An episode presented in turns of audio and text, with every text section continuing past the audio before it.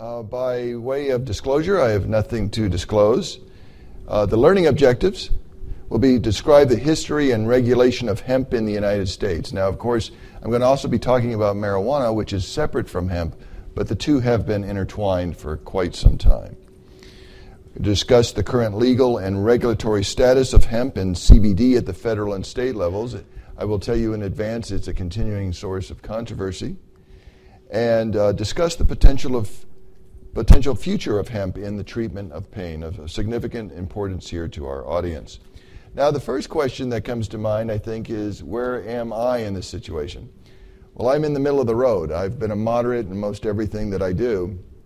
But unfortunately, when, you're, when you take a position in the middle of the road, that doubles the chance that you're going to be run over. So, cannabis is a controversial topic.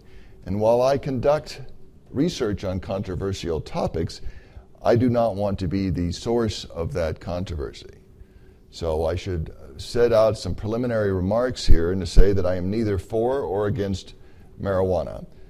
And just like I'm neither for or against opioids. Actually, my work is instead motivated by a desire to reduce unnecessary suffering. I am trained as both a social scientist and attorney, and I have worked as a police officer defense attorney, prosecutor, and federal investigator for the DEA. I have never consumed marijuana in any form, although many of my colleagues wish I would. So, with that being said, I will proceed with my presentation. Now, when we talk about uh, hemp and marijuana, they are like cousins, is, or maybe the good witch and the bad witch, or like Cain and Abel. They are actually separate plants. They have similarities, certainly at some times of the growth cycle, and certainly they come from the same genus, uh, which is Cannabis sativa L. But is a continuing source of controversy, but they are in, distinct um, and they are treated differently under the law. Now, accessing information regarding cannabis, whether it be hemp or marijuana, has been and will continue to be extremely difficult. I've gone to some websites that were uh, recognized uh, sources of information, and they would use the term cannabis instead of what they were really talking about, which was marijuana. And I reached out to them and I said, well, actually, the cannabis that you're talking about is marijuana because there's a separate form of cannabis, which is hemp. And she told me, well, the reason why we do that is so to keep ourselves out of trouble with the federal government. So a lot of times the information out there is not only inaccurate, but at times they're trying to hide the ball because of the forbidden nature of marijuana, at least at the federal level. So sometimes the information that you see out there on the web uh, can be inaccurate, and sometimes it is intentionally inaccurate. But when we talk about cannabis, really it's both hemp and marijuana. They're two separate plants. Of course, the terms are often used interchangeably uh, but in reality they are distinct. Now, I, uh, during the course of my research, I, have, uh, I attended the uh, marijuana trade show um, in Las Vegas, I think it was about a year ago. It was hosted at the Las Vegas Convention Center, which is basically an entire football field. And there are, I witnessed a variety of, it's, it's almost like Pain Week, but on a much broader scale and um, there was uh, manufacturers, there were extraction companies, there were processors, processors, there were uh, marijuana and hemp companies, and it was a surreal experience. And having been with the Drug Enforcement Administration years ago, and I, I looked around and I said, you know, this stuff has got to be illegal. But in actuality, um, in some gray areas, it is not. But it, it was a quite a fascinating experience. Now, when we're talking about cannabis, we're actually talking about several, over 100 cannabinoids um, that is consists of. Now, two of the most popular cannabinoids are, of course, in both hemp and marijuana. One is THC, and the other is CBD. You hear an awful lot about that. How many, uh, how many of you have received uh, questions from any of your patients about CBD?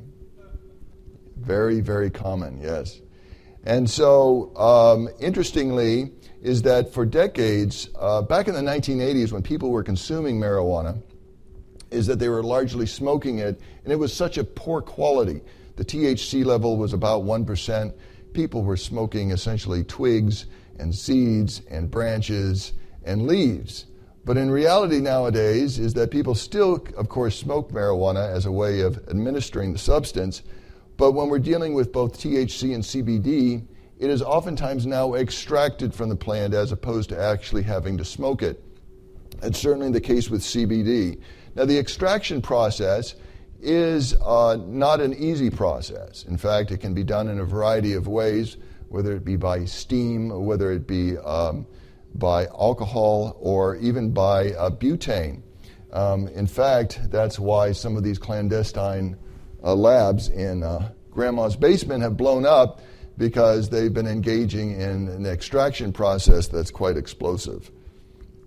Now, when we talk about the distinctions between marijuana and uh, hemp, is actually that they are different in appearance at certain times of the growth cycle, particularly towards the end.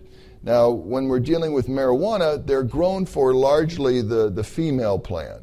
Um, the female plant that is uh, not fertilized is ultimately will secrete resin, and, and so much of the value of marijuana is in the resin itself, of course, specifically in the bud. So, um, oftentimes, these, uh, these types of plants will be very uh, bud focused and centric, um, as opposed to the appearance of hemp Hemp, of course, um, is can grow quite tall, as we see from the height of this man.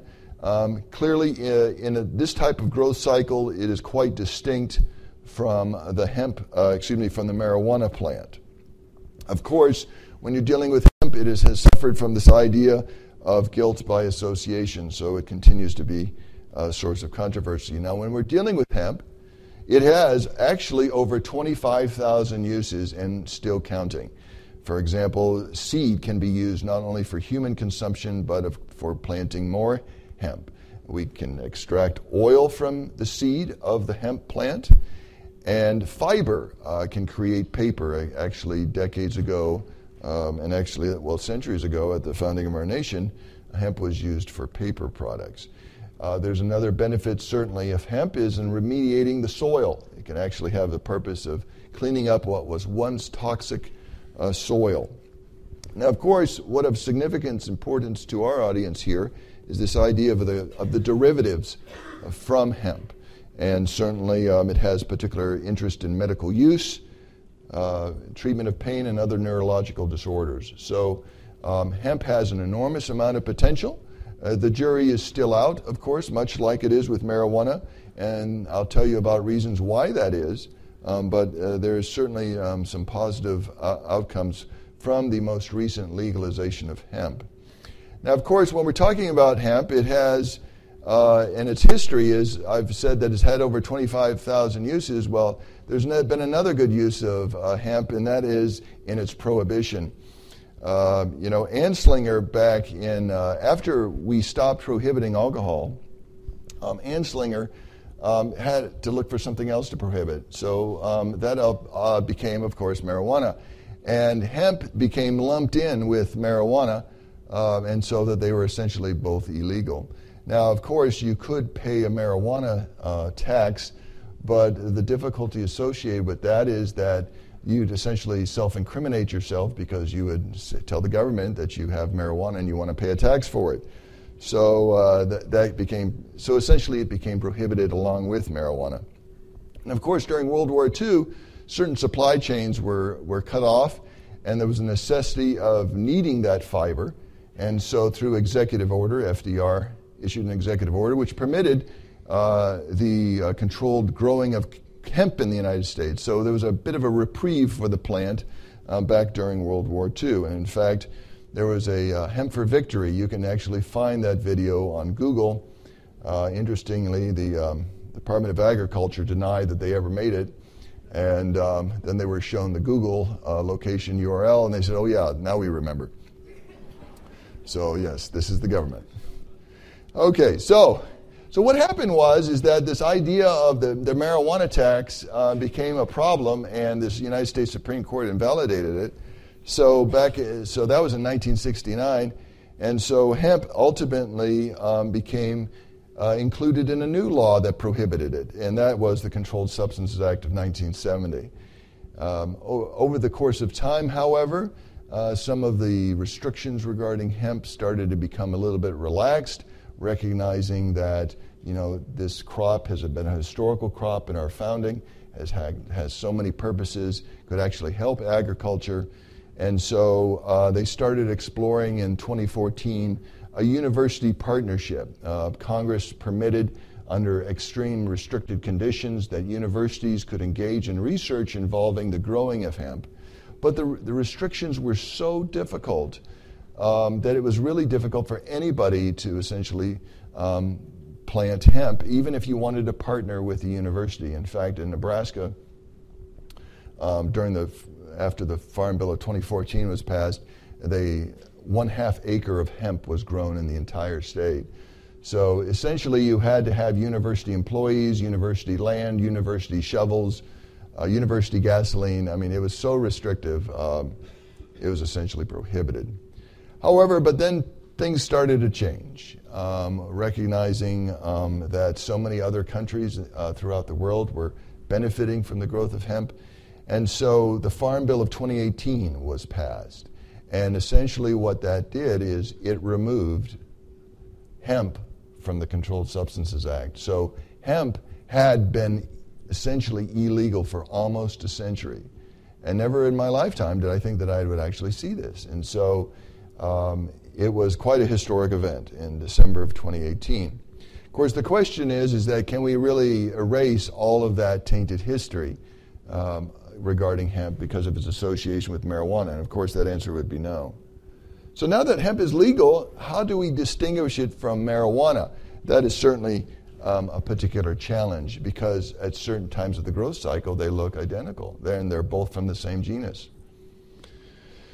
Well, of course, everything in our life comes in threes, right? We have the uh, Three Stooges, we have Goldilocks and the Three Bears, and so the way that we distinguish hemp from marijuana is another three.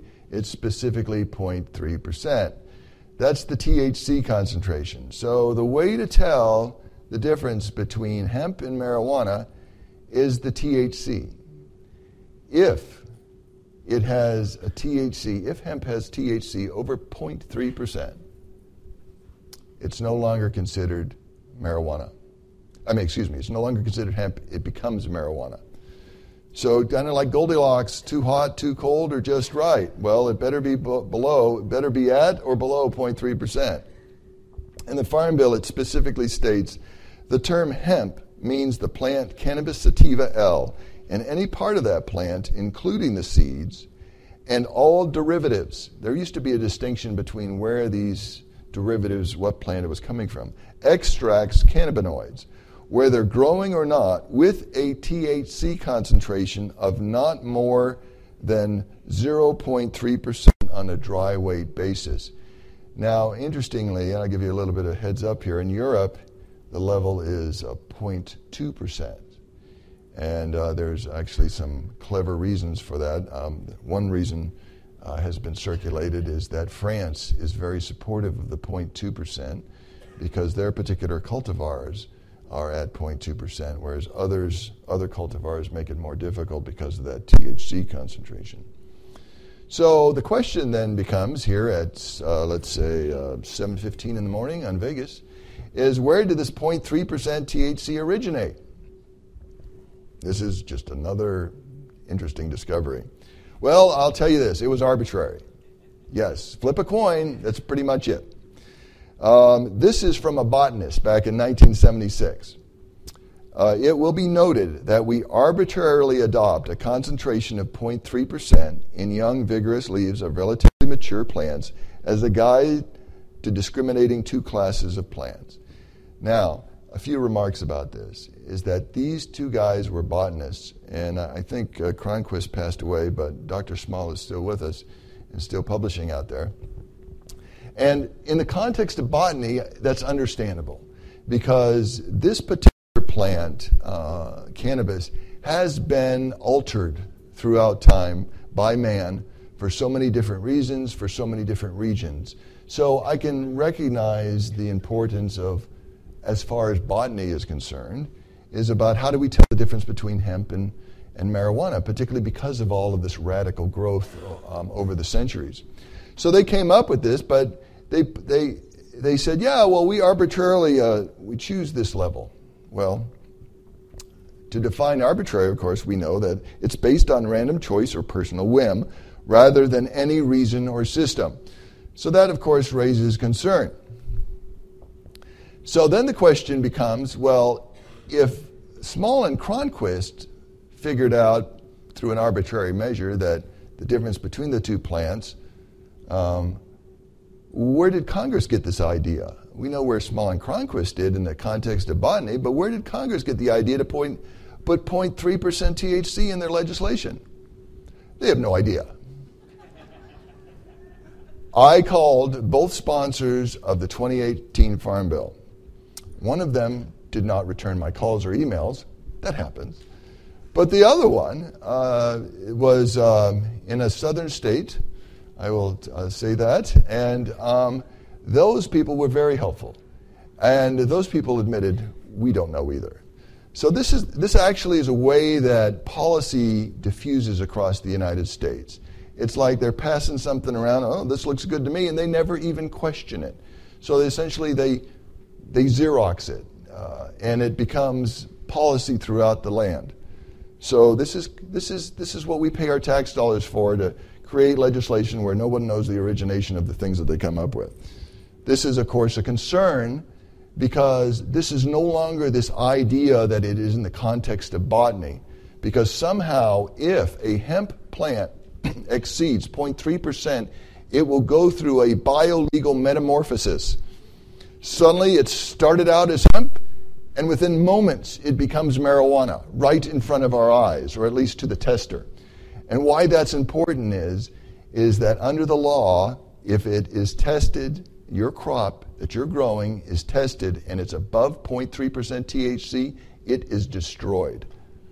So all of the good that that plant can do for remediation and all the other 25,000 uses, well, it's above 0.3% THC. Now, the concern here is, of course, is that that THC level can fluctuate for a variety of conditions, environmental conditions, has to do with humidity, the, uh, its location, etc. So, uh, its water content. So, this is an area certainly of controversy. And so, it is quite scary that a farmer's entire crop can be destroyed if it's at, um, at 0.4%. This certainly has happened recently, not only in Colorado, but in Hawaii. Now, now since hemp has been removed uh, from the CSA, uh, the Controlled Substances Act, that means that the DEA is no longer technically involved. So if they are not involved, what other government agency is involved? So who is on first? Well, say hello to the, uh, to the new boss. It's the uh, Department of Agriculture, the United States Department of Agriculture. No longer the DEA, but now it's the USDA. So just one more letter. Uh, uh, I don't know much of a difference. So, um, so what, what happens is that states, individual states, uh, pursuant to the Farm Bill, now sum- submit their regulatory framework to the USDA for its approval. And, um, and, and then the states are essentially left to their own um, to ensure compliance, such as particularly as it relates to the THC concentration. Now, if USDA is on first, like with Abbott and Costello, who's on second?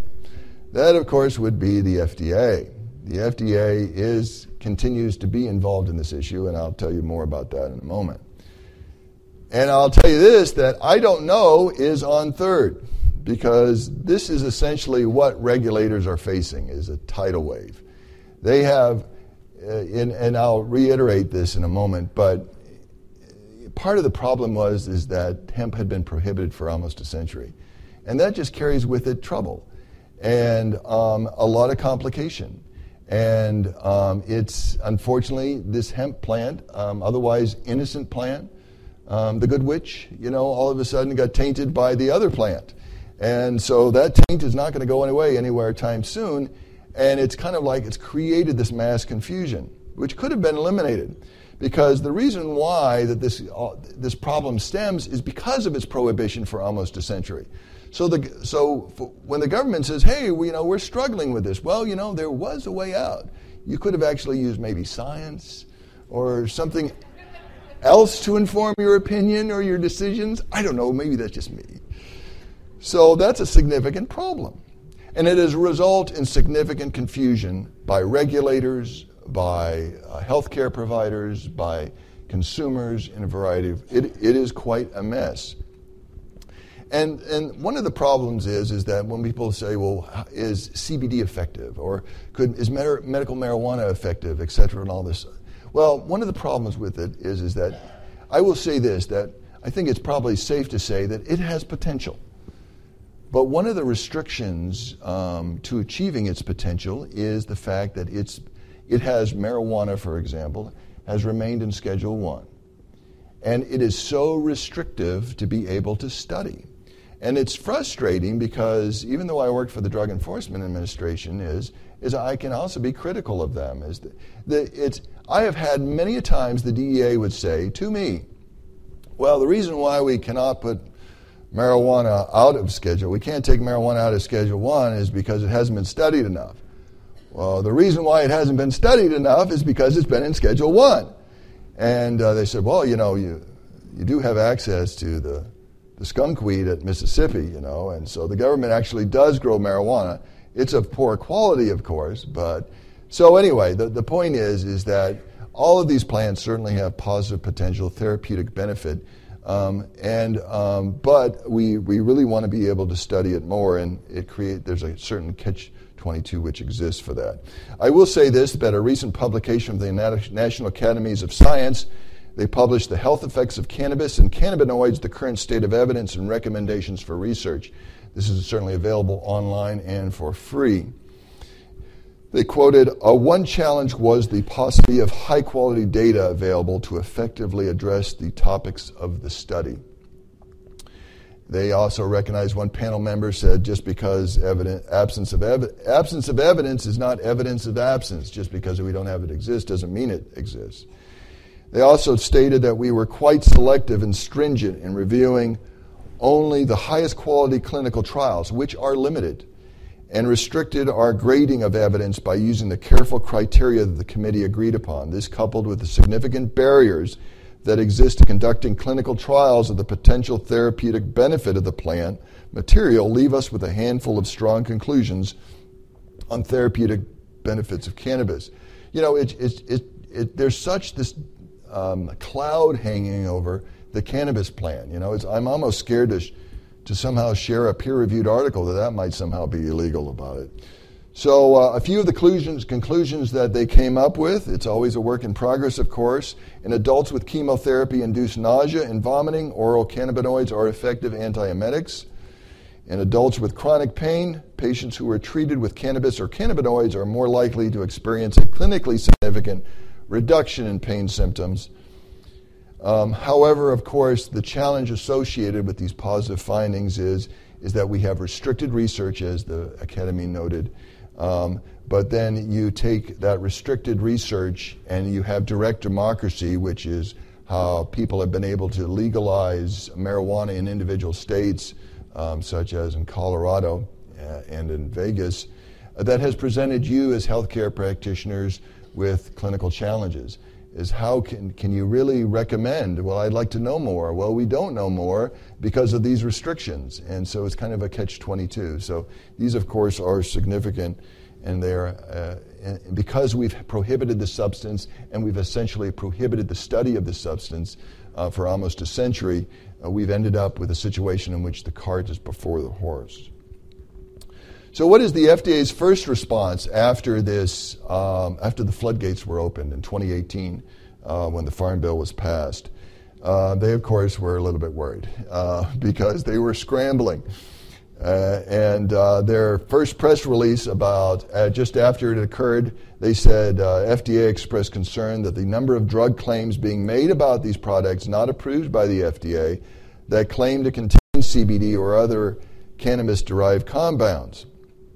Among other things, the FDA requires a cannabis product, hemp derived or otherwise, that is marketed with a claim of therapeutic benefit or with any other disease claim to be approved by the FDA for its intended use before it may be introduced in interstate commerce. I recognize here is, is that they've not, they said there's an awful lot of claims being made out there, and they're essentially violating the law. And recognize that a lot of times these products, there's certainly have been some recent studies, a lot of these products that people are buying that claim to have CBD, you know, don't have CBD in them.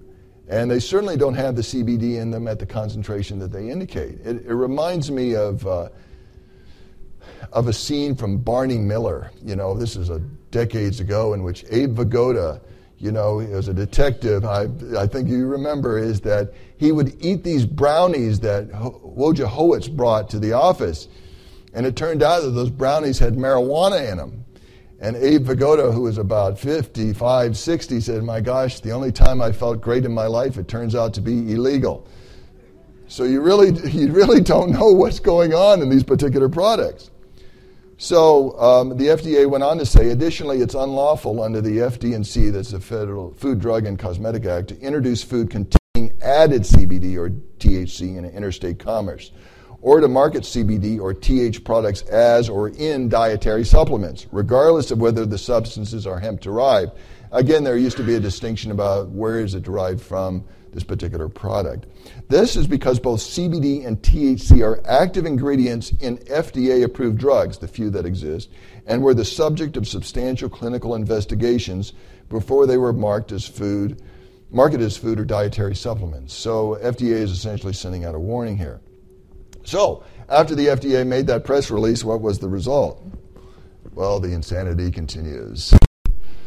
More restaurants and facilities nationwide report they can't sell CBD anymore. So, all that stuff that was on the shelf was now starting to be subject to seizure. In the past week, enforcement letters and product seizures spread to new jurisdictions throughout the United States. A response to December's comments from the U.S. FDA said that CBD can't be put in foods or nutritional supplements until the molecule gets an updated review. So we thought we solved one problem with the Farm Bill in December 2018, and now we created another one. So, in fact, we resulted in people being arrested for hemp.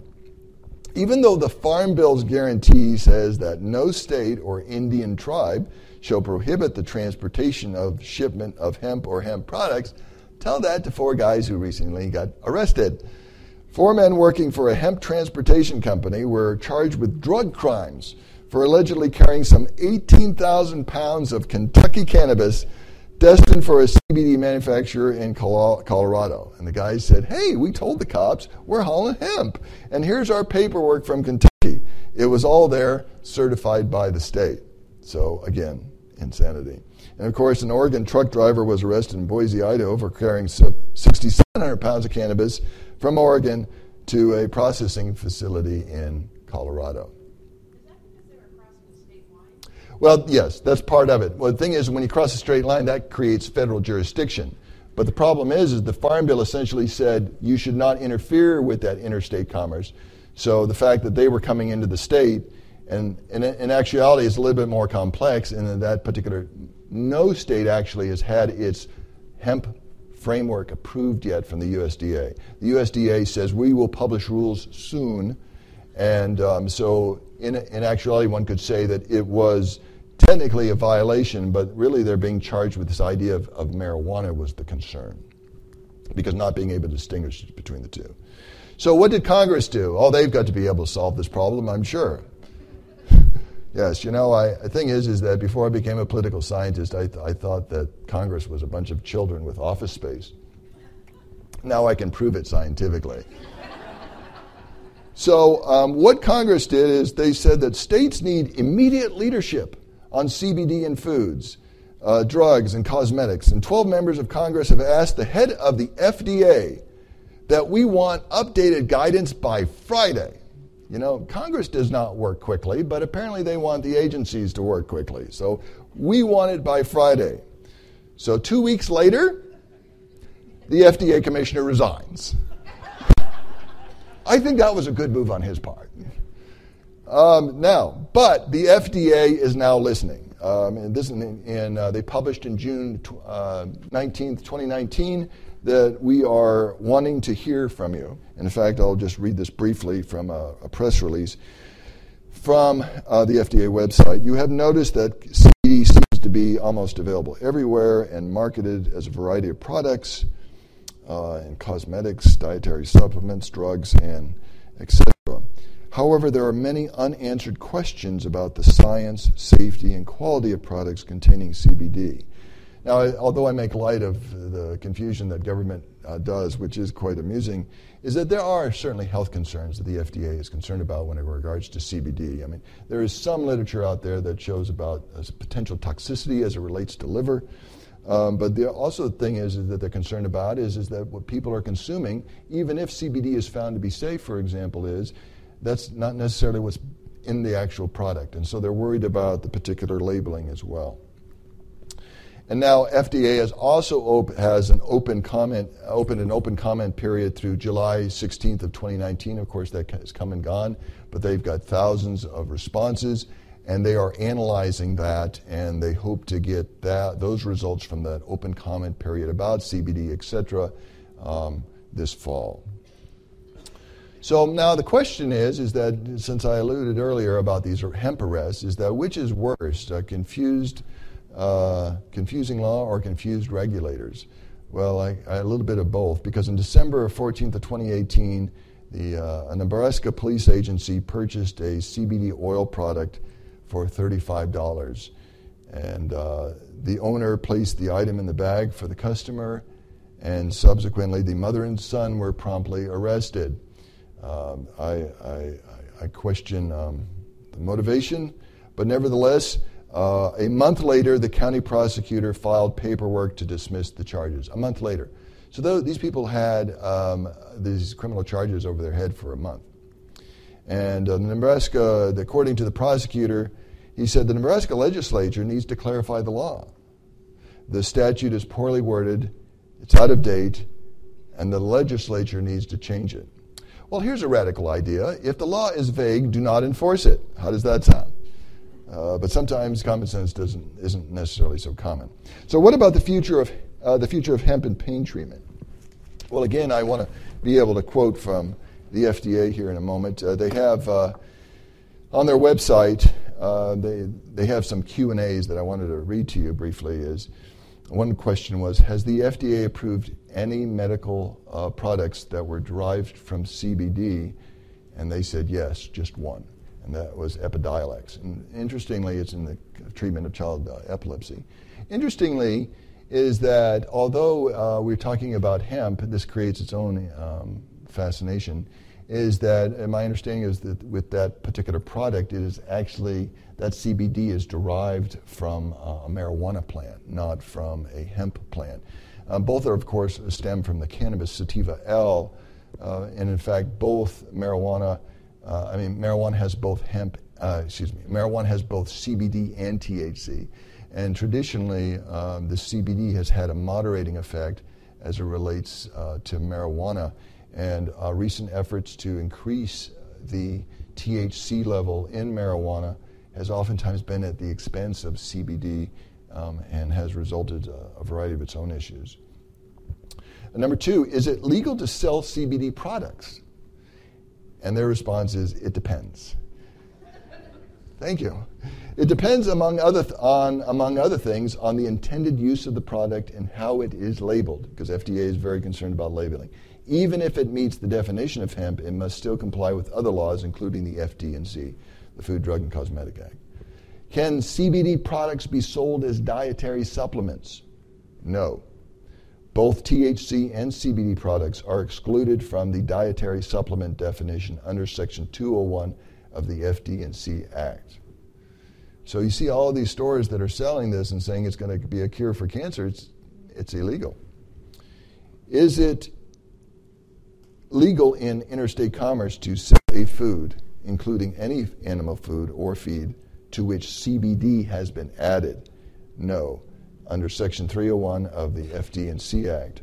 However, ingredients that have been derived from cannabis that do not contain CBD might fall outside the scope of three, Section 301. For example, hemp seed ingredients can be easily marketed in food. So, um, this is a very complex area that uh, needs um, resolution. So, um, when we talk about, I alluded earlier about this idea of the interplay between hemp and T, uh, THC and CBD, is that we recognize that legally the difference between hemp and marijuana is only 0.3%. And really, a, uh, an area, a great area of research that I'd like to pursue. I'm in the process of building a nonprofit trying to focus on how we can alleviate human suffering uh, by uh, ensuring access and preventing abuse. And one of this one of the areas of interest is, is that uh, an evaluation of actually this 0.3% to see if it, if it has uh, abuse potential or not, and whether it should be raised higher than that, um, or whether it presents any problems. Um, but what about the difference between the two? Uh, we both know that they both originate from the cannabis sativa L. Um, hemp is legal, but the CBD confusion remains. And we recognize that well, if we have an interplay between CBD and THC in the marijuana plant, what about an interplay between THC and CBD in the cannabis plant uh, in the hemp plant? So that that's its own area of research. What we also don't know because of the of the, so, of the problems associated um, with with this particular drug is how do we dose it? How do we create dosing? Um, is, is it's not at the same stage as, for example, as we would have with opioids. Um, what about label accuracy? These are other concerns uh, that have been raised. And then what about testing? Uh, there's a variety of ways to test. Uh, states throughout the United States have established some testing mechanisms, but there's a lack of universality. Um, and what are you testing for? And are you, are you testing for uh, toxic uh, substances that exist in the plant? Are you testing for THC? When are you testing for it? How are you testing for it? Uh, there's an awful lot of areas that need to be reformed. Now, of course, when we're dealing about hemp and it's in the treatment of pain, it's all about the derivatives. And certainly, probably no one's going to be um, smoking hemp. I, I think that um, because of its low THC concentration, th- one, one party said that you'd probably get you'd probably get higher smoking a potato than you would an entire crop of hemp. Um, so, what you need to do, of course, is derive the chemicals from those particular plants to achieve what you need. Uh, FDA will remain active unless Congress says otherwise, because even though FDA has been delegated this responsibility to enforce the FD&C Act, and so Congress can change that. And, you know, Congress is Congress started this problem. They need to fix it. And, uh, of course, we also need to fix Congress. But that's a whole other story. Uh, we do have a lot of anecdotal data out there um, about the benefits of uh, CBD, uh, but at the same time, I'm questioning. Uh, we also recognize the benefits of the placebo. Is could the fact that people who are consuming what they believe to be a CBD product and having positive outcomes, could this also be a CBD effect, uh, placebo effect? So that would be interesting to examine as well. And of course, we are getting new studies uh, in the U.S. in the future. We, we can see that on the horizon now that a significant barrier to research uh, has been achieved uh, by removing um, hemp from the Controlled Substances Act. So you see, uh, hemp has had a shady past, but it has had quite uh, a bright future. Thank you very much.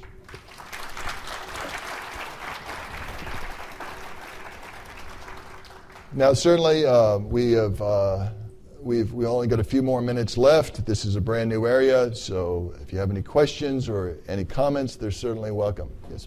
Um, I have a comment and then a question. Did you attend the stakeholder conference in May, the FDA stakeholder conference? No, I did not.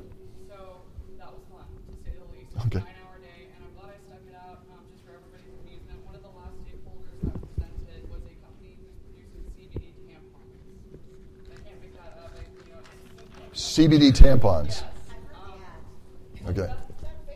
Yes, and so their um, reasoning is one, it's a lubricant. CBD is allegedly uh, has antimicrobial properties, and one of the main side effects they noticed in these women is that they were a little more sedated. So I guess that's a plus. Um, so that's my comment. My question is. Uh, let me uh, follow up on that. Is that although I did not attend, that it's a great point because they did uh, do a transcript of, of that entire hearing, and that is available. And it's, um, I think, 683 pages. Um, so, but I am, I've, I've read some of it, uh, but there is a transcript available, so those who did not attend can see that, see that as well. Thank you. Um, and the question I had is you mentioned the 0.3% dry weight. Can you speak to any sort of movement on extraction from that? Um, meaning instead of just getting the crop and having it 0.3% by dry weight, there's been some discussion of moving that number down to 0.1% once you get it into an oil. I, I don't know. Um, the thing is, is that uh, it's it's actually it's at this stage of, I mean, if it's going to be 0.3 percent or below, it's uh, it's only going to go uh, up from there as far as not as the THC concentration, but the the value of it, is that. Um, it's a threshold. So what happens if it's if it's 0.3 percent or below? It's then going to be extracted, and where it goes from there is kind of a moot point because it, it met that 0.3% threshold. Is that along the lines you're thinking? Okay. Yes, ma'am. So we had to rewrite our hospital policy on patients own marijuana multiple times, moving from the don't bring that crap here stance, because even though medical marijuana is legal in our state, you know, it, it's exempted, you can't bring it on hospital property, and of course, we don't want it in our pharmacy. Um, to now, you can bring in your own CBD products, because that was, then said that those things were legal. But the definition has changed. First, it was, it was legal if it was derived from the hemp plant, Mhm, mhm. but not the marijuana plant. Mhm. And then, then, then our, um, safety officer rewrote it again to some other definition, and I honestly, now I'm more confused than ever. I don't know what I can let patients have at the hospital. Yeah, it's. Uh, I mean, Because they're bringing it it's it's a mess. I mean, you you even have that situation, and now with school policy. Uh, what about if a child is on a THC product? You know, or a, this creates um, a variety of challenges. You know. Does it matter if the CBD is derived from hemp versus marijuana? Well, there, there, there was that. The thing is, is there was that initial distinction. Is that it mattered as far as did it come from hemp or did it come from marijuana, and how they would figure that out was, of course, its own challenge. And there was a um, there's a Ninth Circuit opinion. I think it was with the Drug Enforcement Administration, and essentially they they tried to vitiate all CBD products as a result. This is historical. This is about three or four years ago. And, um, but the Ninth Circuit, uh, the court came back to say that uh, the DEA had too broadly interpreted that particular provision, and they were essentially amounting to making law, and that was invalidated. But it still remains a gray area. Um, so that would be the safest response that I would have. Now, the other thing is for th- those folks that might be interested in saying, this is the new gold rush. Well, in a variety of ways it is. But realize is that because marijuana is still illegal under the federal framework, is that you cannot use bankruptcy proceedings, and you have limited access to banking um, loans, for example, and um, you also expose yourself to particular forfeiture. Is that when I, I when I proposed some of this research to some universities, they were of course very interested, but at the same time they were taking they were locking up their sharp objects once I started mentioning cannabis, because they've got hundreds of millions of dollars worth of federal research grants, and they don't want to lose that as a result of um, this marijuana uh, problem. Now, with one way to solve this, uh, if there are such simple solutions, is that one way towards solving this is essentially let the there's there's pending legislation hasn't been passed yet is to let the states decide about what they want to do about marijuana, and um, that will help in a lot of ways. But that's merely a proposal right now. Yes. So, uh, Since we've been at this conference, my husband had told me he's from South Dakota that the, that the governor had vetoed a bill uh, about growing hemp there. I thought that was a federal legislation. That's a great uh, question. The question is, is that essentially the question is, can a state prohibit hemp? Yes, they can. Is that the fact that it's essentially the hemp bill said it's no longer illegal under the federal framework. States are free to do what they want, and so they've done that with hemp. And so the argument is, well, why don't they do that with marijuana? But yeah, a state can still decide that we don't want to grow hemp. However, they cannot interfere with interstate commerce. For example, let's say a, a neighboring state drives a truck through with, oh, I don't know, 16,000 pounds worth of hemp, and um, they're not really supposed to interfere with that. It's a great question. Comments or questions? Yes.